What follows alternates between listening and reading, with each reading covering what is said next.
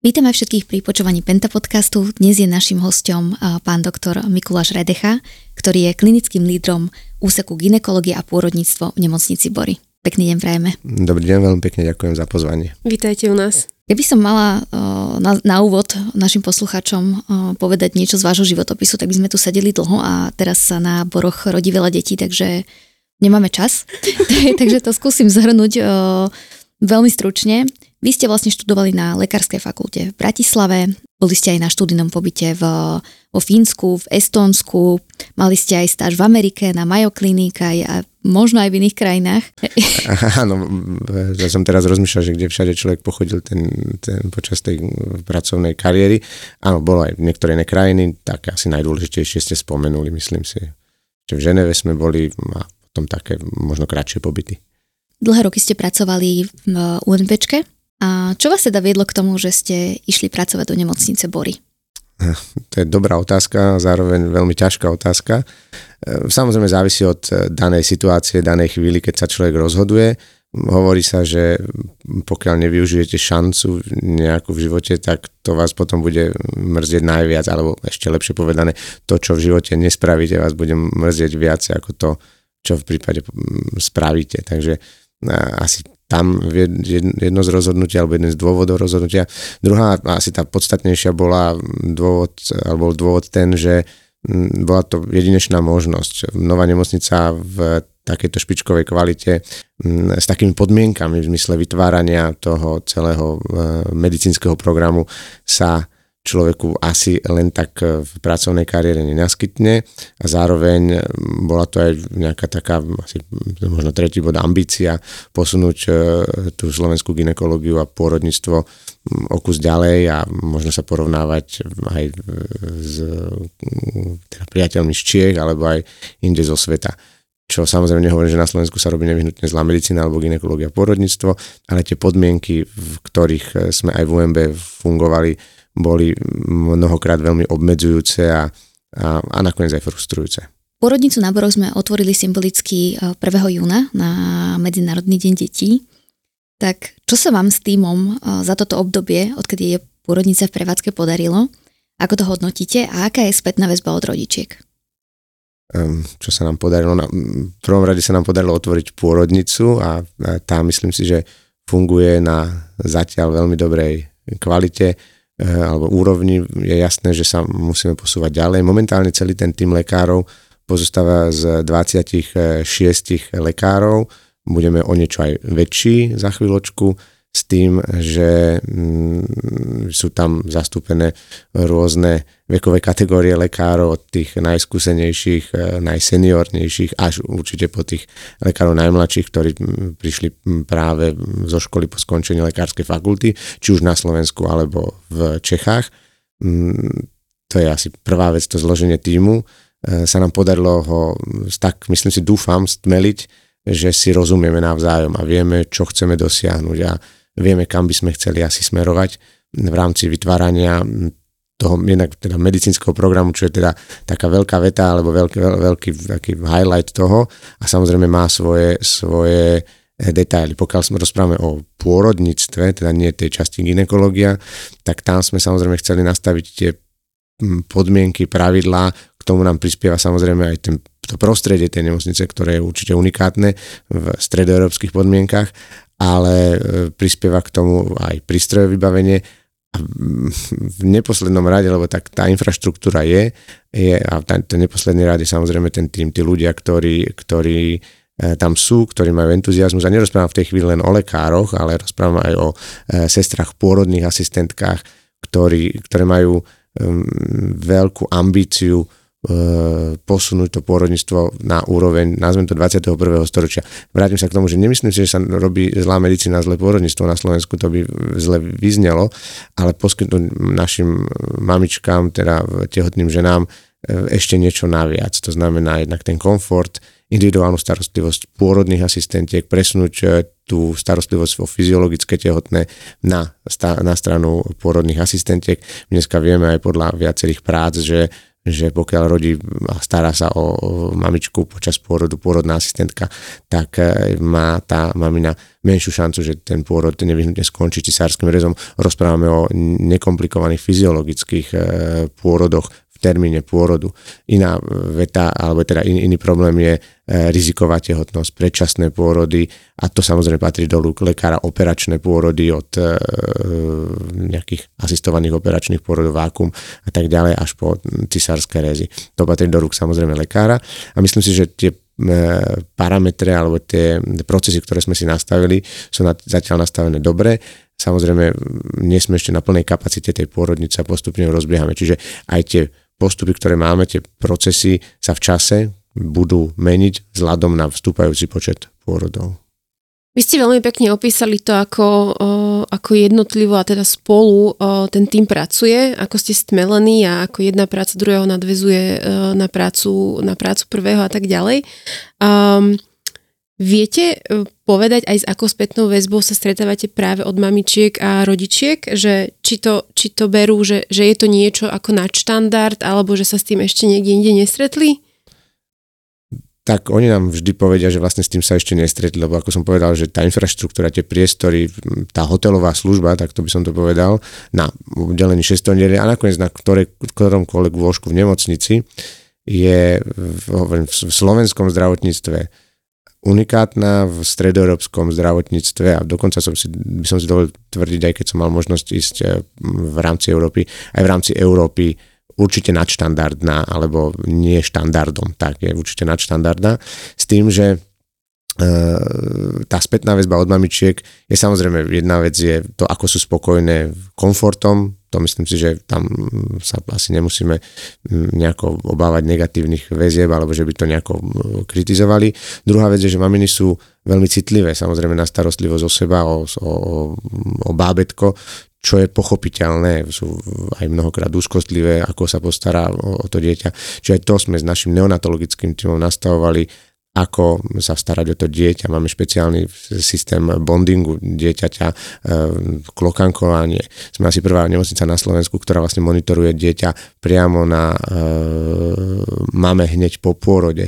Nikam ho neodvážame, nikam ho neberieme. Je vyšetrené, prvá, nazvem to, e, skontrolovanie toho dieťaťa je priamo na maminke s tým, že je tie vitálne funkcie, ktoré chceme vedieť po pôrode, ako sa to dieťatko v prvých minútach adaptuje, prebieha všetko na maminke a nikde inde. V prípade, že potrebujú neonatológia predsa len nejako ošetriť toho novorenca, prebieha to v tesnej blízkosti pol metra od maminky, keby natiahla ruku, vie sa na tom odšetrovacom ložku dotknúť toho dieťatka, ale v extrémnych prípadoch, kedy potrebujú sa starať o veľmi predčasne narodeného novodenca, ktorých už tiež máme, tak si ho berú na samostatný resuscitačný e, box, alebo teda miestnosť, ktorá je rovno vedľa tých pôrodných izieb, je to 3 metre vedľa, čiže tam zasa má absolútny prístup a voľný prístup otecko. E, všetky tie informácie maminkám e, sa snažíme poskytnúť v, nazvem to to live, to znamená to, čo sa deje s dieťaťom, čo robíme, čo plánujeme a za nás tá informovanosť to, tej maminky a rodičov, musím teda povedať, alebo aj sprevádzajúcej osoby, je veľmi dôležité, aby vedeli, že čo môžu očakávať, čo, môžu, čo môže nastať aj v komplikovaných situáciách a e, tá informovanosť, komunikácia s tými rodičmi je v tej chvíli najdôležitejšia moderné, nepriechodné pôrodné izby, prítomnosť partnera pri pôrode, bonding s novorodencom, ošetrenie novorodenca na pôrodnej izbe, individuálna starostlivosť pôrodnej asistentky a lekárska prax informujúca o dôkazoch, to všetko s cieľom podporiť spolúčasť a dôveru v náš pôrodnícky tým. Nemocnica Bory je unikátna aj tým, že bola vybudovaná okolo všetkých procesov, ktoré v nej prebiehajú, a nevynímajúc pôrodnicu tak možno by ste mohli našim posluchačom priblížiť aj to, ako sú jednotlivé oddelenia, s ktorými vy spolupracujete, napríklad operačné sály, neonatologická iska a podobne. V akej blízkosti sú pri sebe, aká zdravotná starostlivosť je poskytovaná tej mamičke, či je to babetko s ňou, aj, aj keď je to predčasne narodené babetko, tak možno toto by sme mohli viacej opísať, aby si to ľudia vedeli predstaviť, že aká je vlastne komplexnosť toho pracoviska my sme na začiatku povedali, že vlastne rozprávame o ginekológii a pôrodníctve, ale samozrejme, že my fungujeme v podstate ako jedna funkčná jednotka Začnem to, teda, čo sme nespomenuli, neonatológia, ginekológia, pôrodníctvo. My máme spoločné sedenia, vlastne každý deň z neonatológovia, ginekológovia, pôrodníci a vždy preberáme každý prípad e, špeciálne predčasne narodených detičiek alebo, alebo komplikovaných rizikových tehotností spoločne aj s neonatológmi, aby vedeli, aké pardon, dieťa môžu očakávať, e, čo pri ňom majú urobiť a nachystať sa na to. Pôrodnica je koncipovaná tak, že máme 8 myslím si, že veľmi veľkých pôrodných izieb s, s kúpeľňou, kde tá mamina je vlastne celý čas od príchodu na pôrodnicu v čase, keď už je to aktívny pôrod v čase, keď zhodnotí lekár, ktorý mamičku vyšetruje spolu s pôrodnou asistentkou, eh, že to ešte pôrod není, ale už si vyžaduje hospitalizáciu, ide maminka na oddelenie rizikovej tehotnosti alebo na oddelenie starostlivosti o maminky, ona nemusí byť nevyhnutne riziková, ale je to v priestoroch, kde režia aj maminky e, rizikové. To sú všetko samozrejme jednodôžkové izby, to znamená, že na izbe 1 leží mamina, ktorá tam musí ležať, lebo má nejaký problém. Na izbe číslo 2 leží maminka, ktorý pôrod sa ešte nerozbehol, ale z nejakých dôvodov už ju nechceme e, poslať domov a čakávame ten rozbeh pôrodu v najbližších e, chvíľach alebo hodinách. Mamine, ktorá už ten tá prvá doba pôrodná prebieha aktívne, je samozrejme na pôrodnici, na tej svojej pôrodnej izbe a tam je celý čas, nikam ju neprekladáme, nikam ju nepremiestňujeme, nikde není presúvaná, že by čakala niekde mimo. S tým, že tam sú vlastne aj s, s ocinom, aj, aj, aj, aj so sprevádzajúcimi osobami, ktokoľvek to už je. A tam prebieha vlastne ten pôrod. V prípade, že sa niečo komplikuje alebo že je potrebné vykonať cisársky rez, tak e, tzv. sekčná sála alebo teda operačná sála pre cisárske rezy je súčasťou komplexu operačných sálov, ktorá je, tak ako sme hovorili o tom resuscitačnom e, priestore pre novorodenca 3 metre vedľa, tak táto je asi 6-10 metrov vedľa e, sekčná sála. My sme si to špeciálne merali a nastavovali tie parametre, pretože od indikácie alebo teda vyslovenia dôvodu na akútny cisársky rez neplánovali plánovaný, ale akútny cisársky rez, tak máme parametre, že to bábetko musí byť vybraté do 10 až 15 minút. Tak my to stíhame v tejto konštelácii, v tomto procese za 9,8 minúty, čo je veľmi dobré. A už sme to aj reálne tak urobili, nebol to nazvem to len suchý nácvik toho, čo sme boli veľmi spokojní, že od indikácie vyslovenia dôvodu, že teraz treba vybrať to dieťa cisárskym rezom, tak do toho času vybratia toho dieťatka, nie ukončenia cisárskeho rezu, ale vybratia toho dieťatka a e, odovzdania do rúk neonatológa e, je to veľmi krátka doba, že to stíhame do tých 10 minút. V prípade plánovaného cisárskeho rezu, alebo keď je to možné, že, že to e, dieťatko aj v prípade akútnosti, ale má sa následne dobre, tak zostáva s maminkou na tej sekčnej sále, kde je to dieťatko ohrievané a v prípade, že maminka není uspatá do celkovej chcem nemá celkovú anestéziu, tak, eh, tak je prikladané, má bonding, aj s ocinom sú na pôrodnej, na operačnej sále a máme tam vytvorený priestor aj spôsob, aj, aj, aj zabezpečenie všetkých vecí, aby tam tá rodina v tej chvíli mohla byť spolu, napriek tomu, že tá operácia v tej chvíli je, ešte prebieha. Čo sa týka potom eh, novorodeneckého oddelenia, tak to je súčasťou v podstate 600 nedelia, to znamená oddelenie, kde tie maminky ležia po pôrode a tie detičky sú spolu s nimi tak um, celý čas. To myslím si, že už je štandardnom všade na Slovensku, v tom nie sme nejak vynimoční a pokiaľ to je inak, tak o tom ani neviem, priznám sa. Naozaj tá, to dieťa jednak má podľa e, práv dieťaťa byť so svojim rodičom, čo je jasné nám všetkým.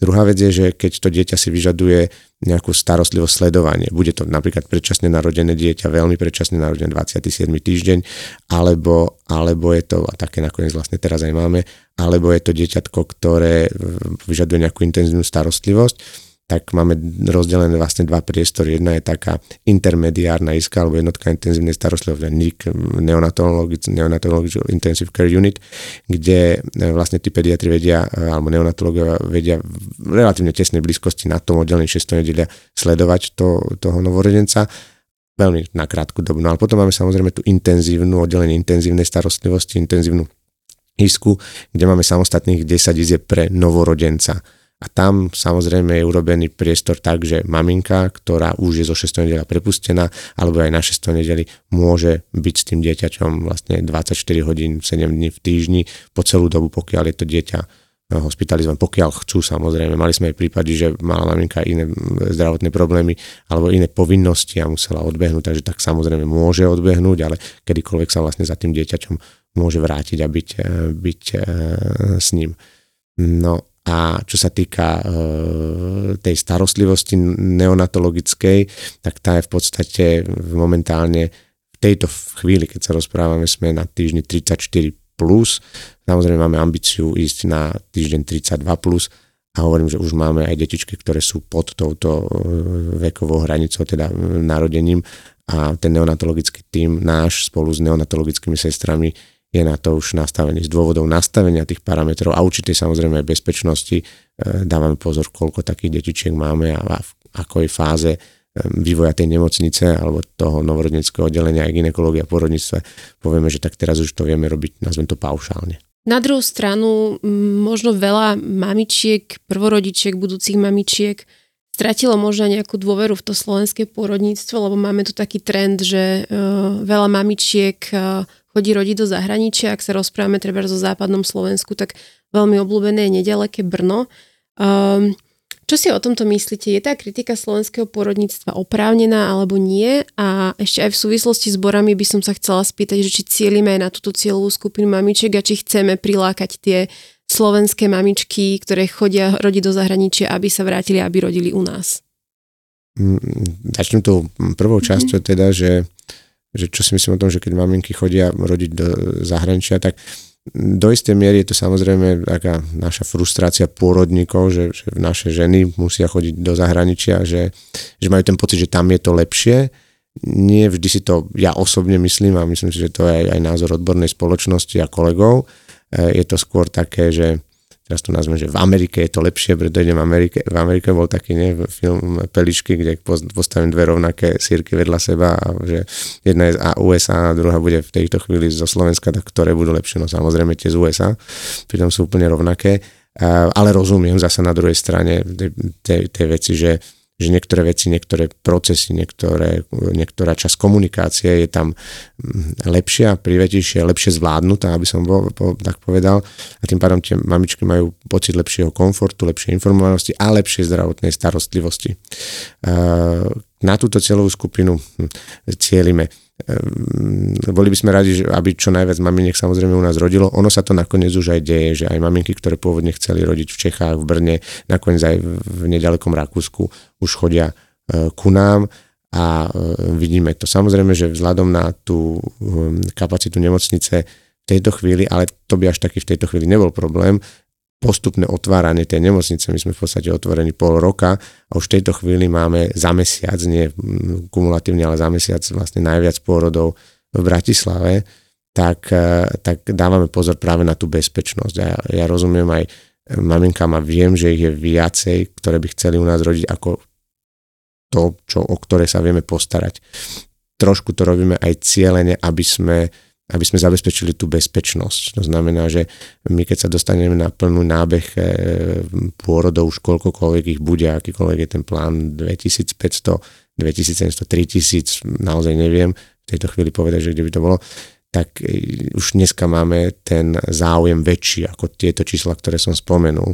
To znamená, že z hľadiska tej zasa infraštruktúry tej nemocnice priestorov a v tej chvíli už aj personálneho vybavenia, že viacej nás už príliš nebude potom tak mm, nebudeme asi vedieť zabezpečiť úplne e, ten, e, ten dopyt. Radi by sme a, určite nastavíme tie veci aj plány tak, aby sme mohli vyhovieť čo najviac maminkám. Ale, ale mm, zatiaľ, zatiaľ to v tejto fáze veci aj z bezpečnostných dôvodov mm, nechceme úplne tak urobiť. Vieme, že padali informačné systémy viackrát nemocnici, keď sa maminky snažili prihlásiť sa. My dneska máme ten systém registračný online z dôvodu toho, aby to bolo čo najpohodovejšie pre tie maminky.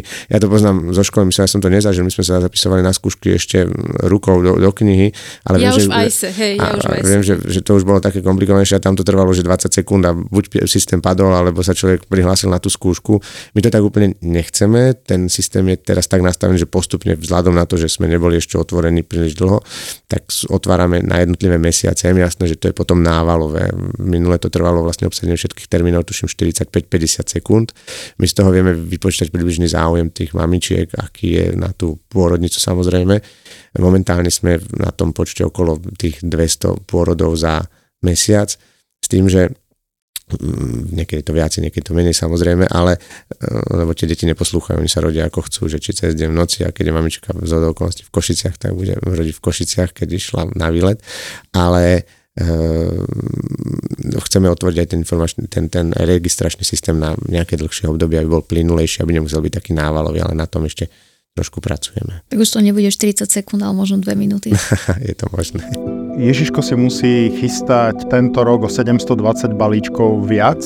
Myslím si, že ďalší krikluň nám zlieza z výrobnej v linky práve teraz, to znamená odrodili sme pôrodnici, ktorá skvelým spôsobom nabehla 720 detí. Vašou špecializáciou je onkoginekológia, my sme sa doteraz bavili iba o, o tom pôrodníctve hlavne. Ale vy ste, a ešte aj keď sme otvárali nemocnicu, tak ste prezentovali takú ambíciu, že by ste chceli vytvoriť v nemocnici Bory špičkové onkoginekologické centrum, ktoré bude porovnateľné aj s tými v zahraničí. Tak ako sa vám darí naplňať tento cieľ a čo to všetko obnáša? To je samozrejme tiež náročná úloha, lebo pôrodníctvo je jedna stránka veci tej našej odbornosti ginekológia a pôrodníctva. Tam tú neonatológiu samozrejme nevynímam, ale to sú vlastne pediatri s nadstavbou ešte na neonatológiu, čiže to je, ja to by som nazval akože nekonečná špecializácia, lebo to strašne dlho trvá a ten lekár, ktorý sa rozhodne pre neonatológiu, ja viem, že som odbočil, je veľmi dlho trvajúca špecializácia. Onkoginekológia je v podstate nadstavbová špecializácia na základnú špecializáciu ginekológie, tak je to nakoniec aj maternofetálna medicína, to sú tí lekári, ktorí sa potom starajú o, o tie mamičky a, a tú perinatológiu.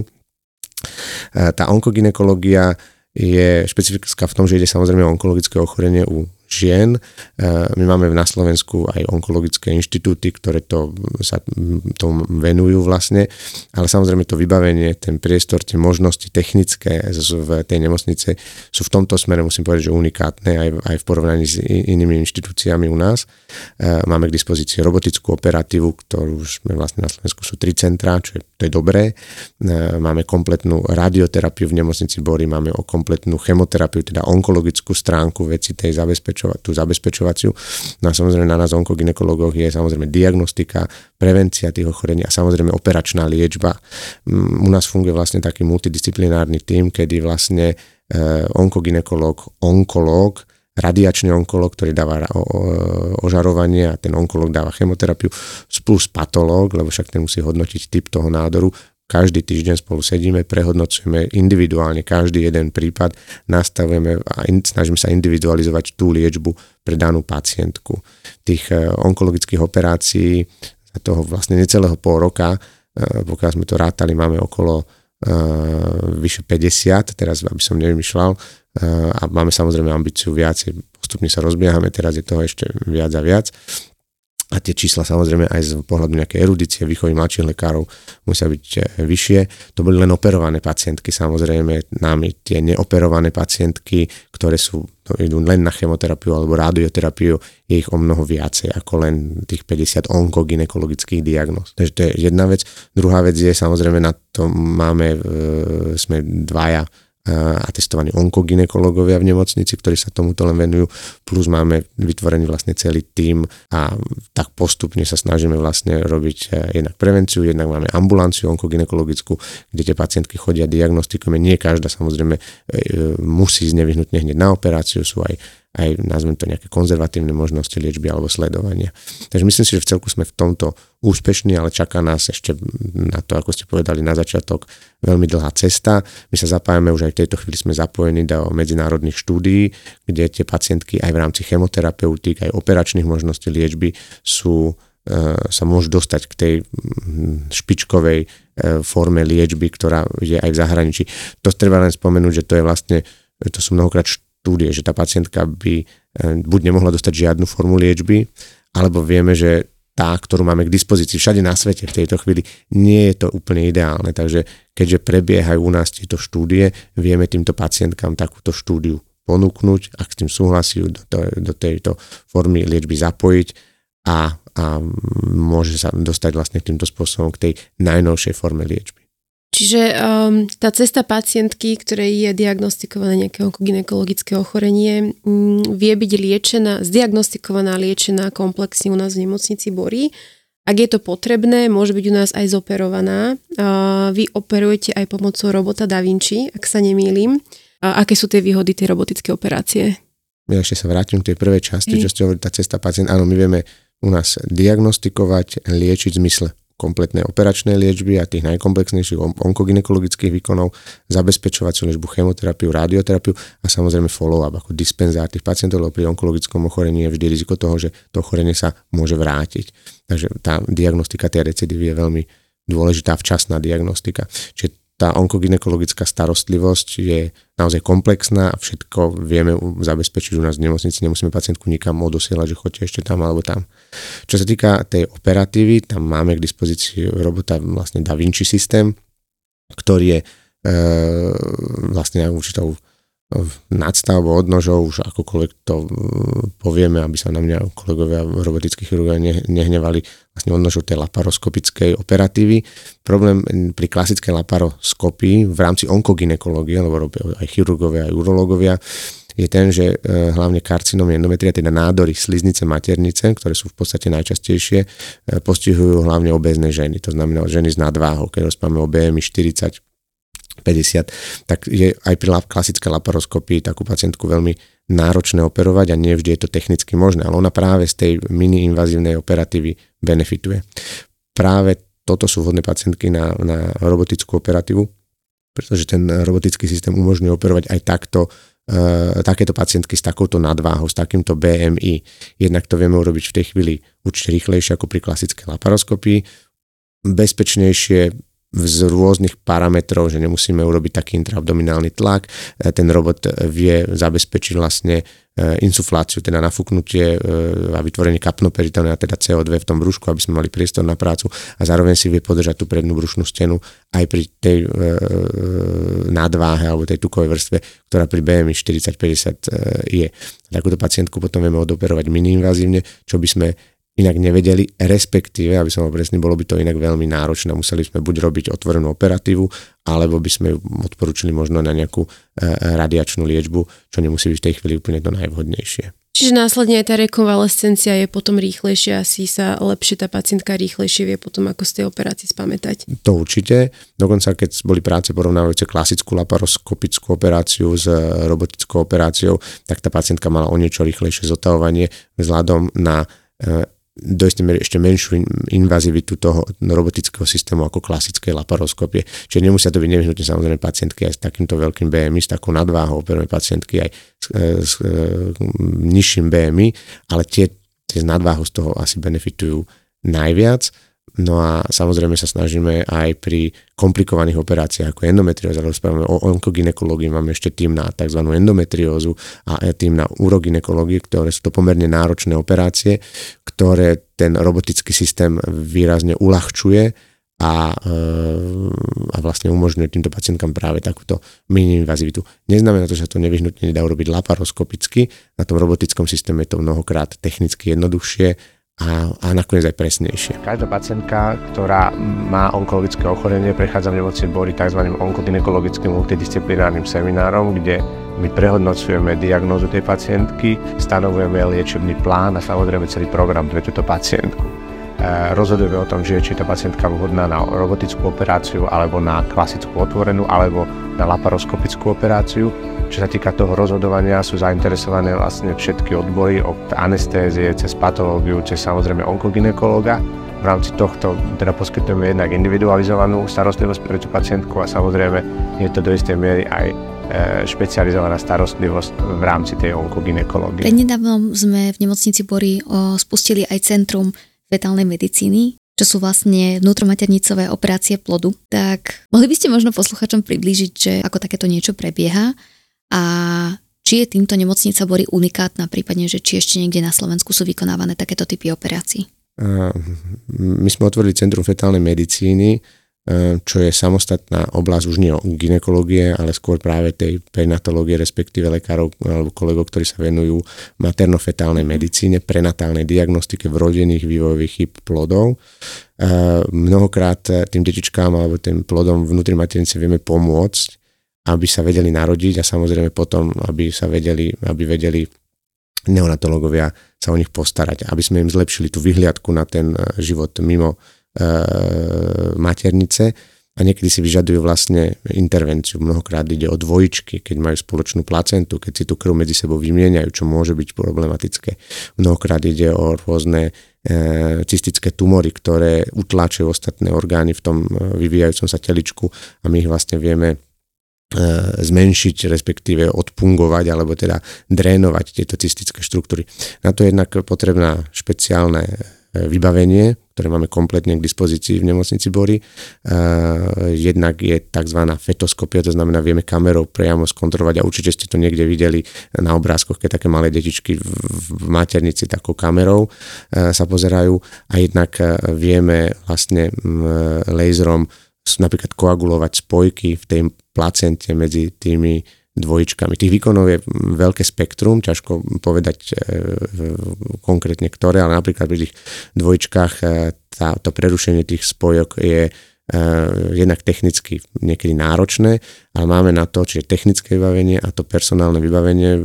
Vedúcim lekárom Centra fetálnej medicíny u nás je doktor Gábor spolu s pánom primárom Kryškom, ktorý sa venuje vlastne tej prenatálnej diagnostike tak oni, oni jednak boli školení v zahraničí, boli Španielsku, spolupracujeme s českými centrami, ktorí už boli tam aj fyzicky, jednak robili tie výkony, jednak e, sa boli pozerať. Sú to samozrejme unikátne výkony, ktoré majú aj svoje veľké komplikácie a svoje rizika. To je samozrejme vec, keď zasahujeme vlastne vnútromaternicovo do vyvíjajúceho sa plodu. Tie výkony môžu byť inhlové, punkčné, môžu byť e, radioablačné alebo radiofrekvenčné ablačne sa dá prerušovať tie spojky laserové a v rôznej fáze vývoja toho dieťa, toho, toho plodu vieme rôznym spôsobom zasiahnuť E, ideálne samozrejme do 24. týždňa, e, dá sa samozrejme aj neskôr, len tam už je, e, to súvisí s rôznymi inými vecami a komplikáciami. Takže takéto centrum my máme k dispozícii. Čo sa týka slovenských podmienok, tak je to v tejto chvíli samozrejme unikátne centrum na Slovensku v takomto vybavení, s takýmto personálnym vybavením, v zmysle, v zmysle kolegov, ktorí sa venujú materno-fetálnej medicíne a my so špecializáciou máme v podstate E, troch lekárov, ďalší dvaja sú v príprave, vlastne nie je žiadne pracovisko na Slovensku v tejto chvíli, e, s tým, že možno do budúcna nejaké budú, to ja už neviem posúdiť, tak e, sme určite prví a v tejto chvíli jediní na Slovensku, ktorí vedia maminke poskytnúť takúto starostlivosť. Určite sa v menšej miere niektoré typy výkonov, ktoré si nevyžadujú až také, nazvem to, high-endové technické vybavenie vykonávajú v iných nemocniciach No ale my sme to chceli a, a podarilo sa nám to posunúť na tú, myslím, asi najvyššiu svetovú úroveň. Teda vieme sa v tej chvíli porovnávať e, aj s inými zahraničnými krajinami. Kde chodili na tieto zákroky mamičky doteraz? Väčšinou sa odosielali do Prahy, pretože treba zase povedať, že tých výkonov nie je nekonečne veľa. Sú to špecifické výkony a zároveň je ich nie každý, každá ten, tá, ten plot, a v tej chvíli mamička, ale ten, tam ide o ten plot, samozrejme je vhodný na ten výkon.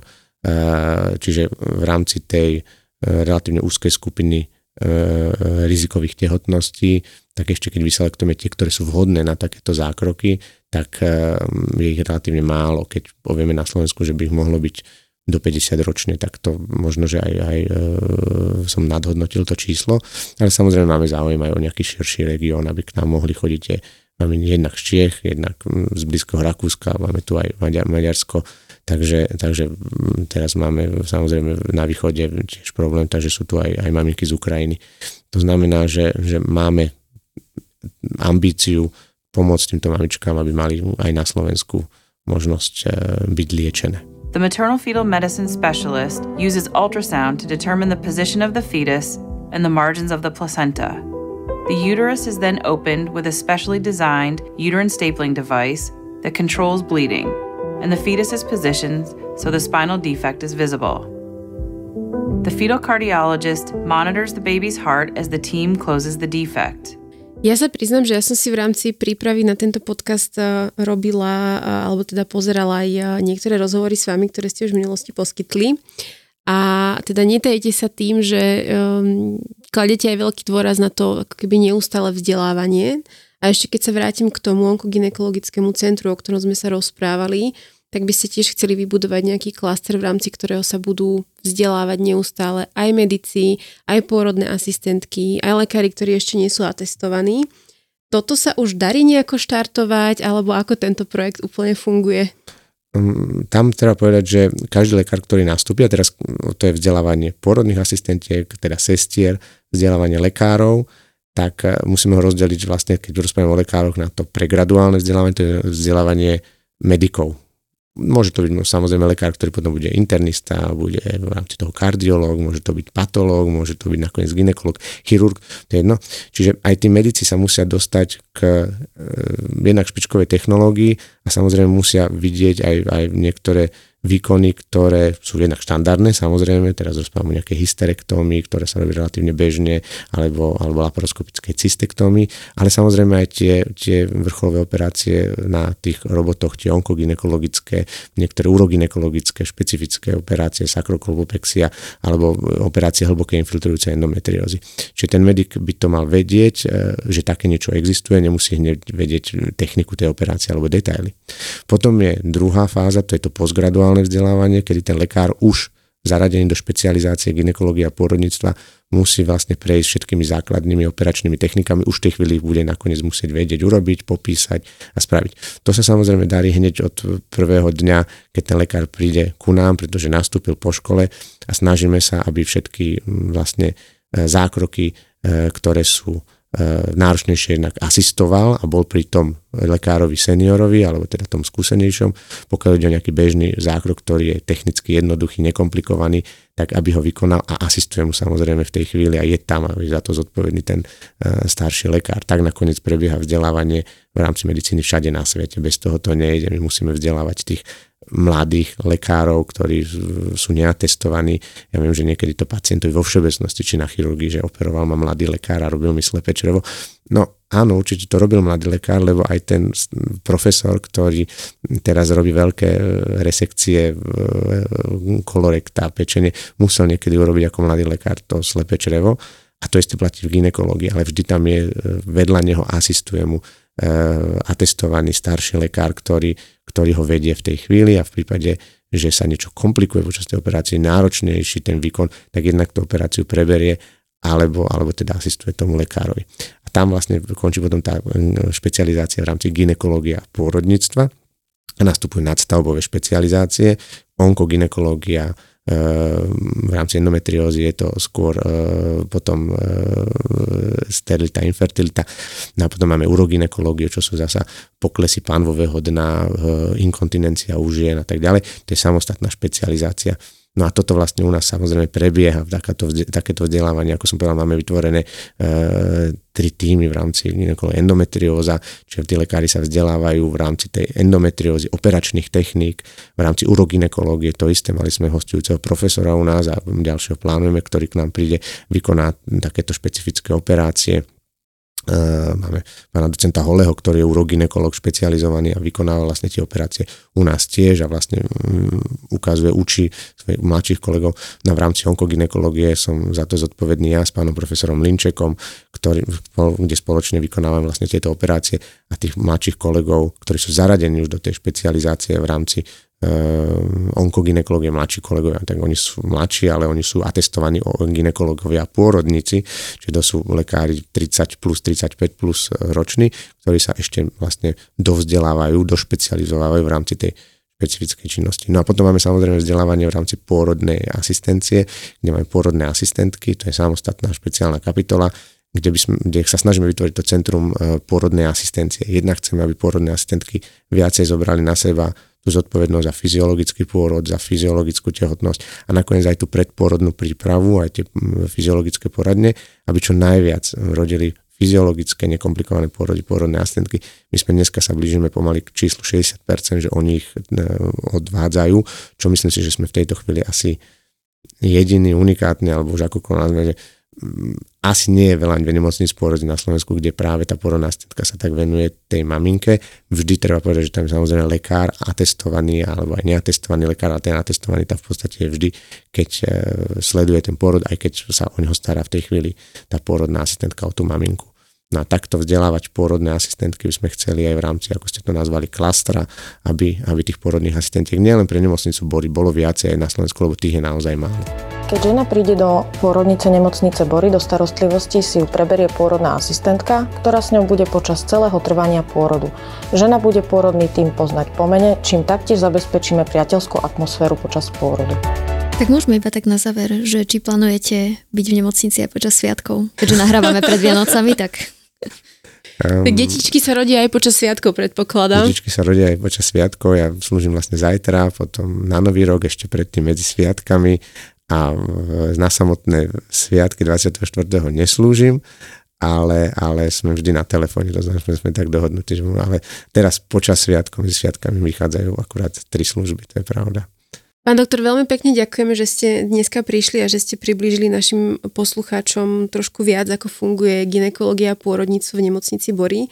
My vám budeme držať palce, aby ste mali čo najviac spokojných mamičiek a aj vyliečených pacientiek a môžeme si vás pozvať kľudne e, o, o chvíľu alebo o pár mesiacov a môžeme sa porozprávať o tom, ako to pokračuje. Takže ďakujeme veľmi pekne.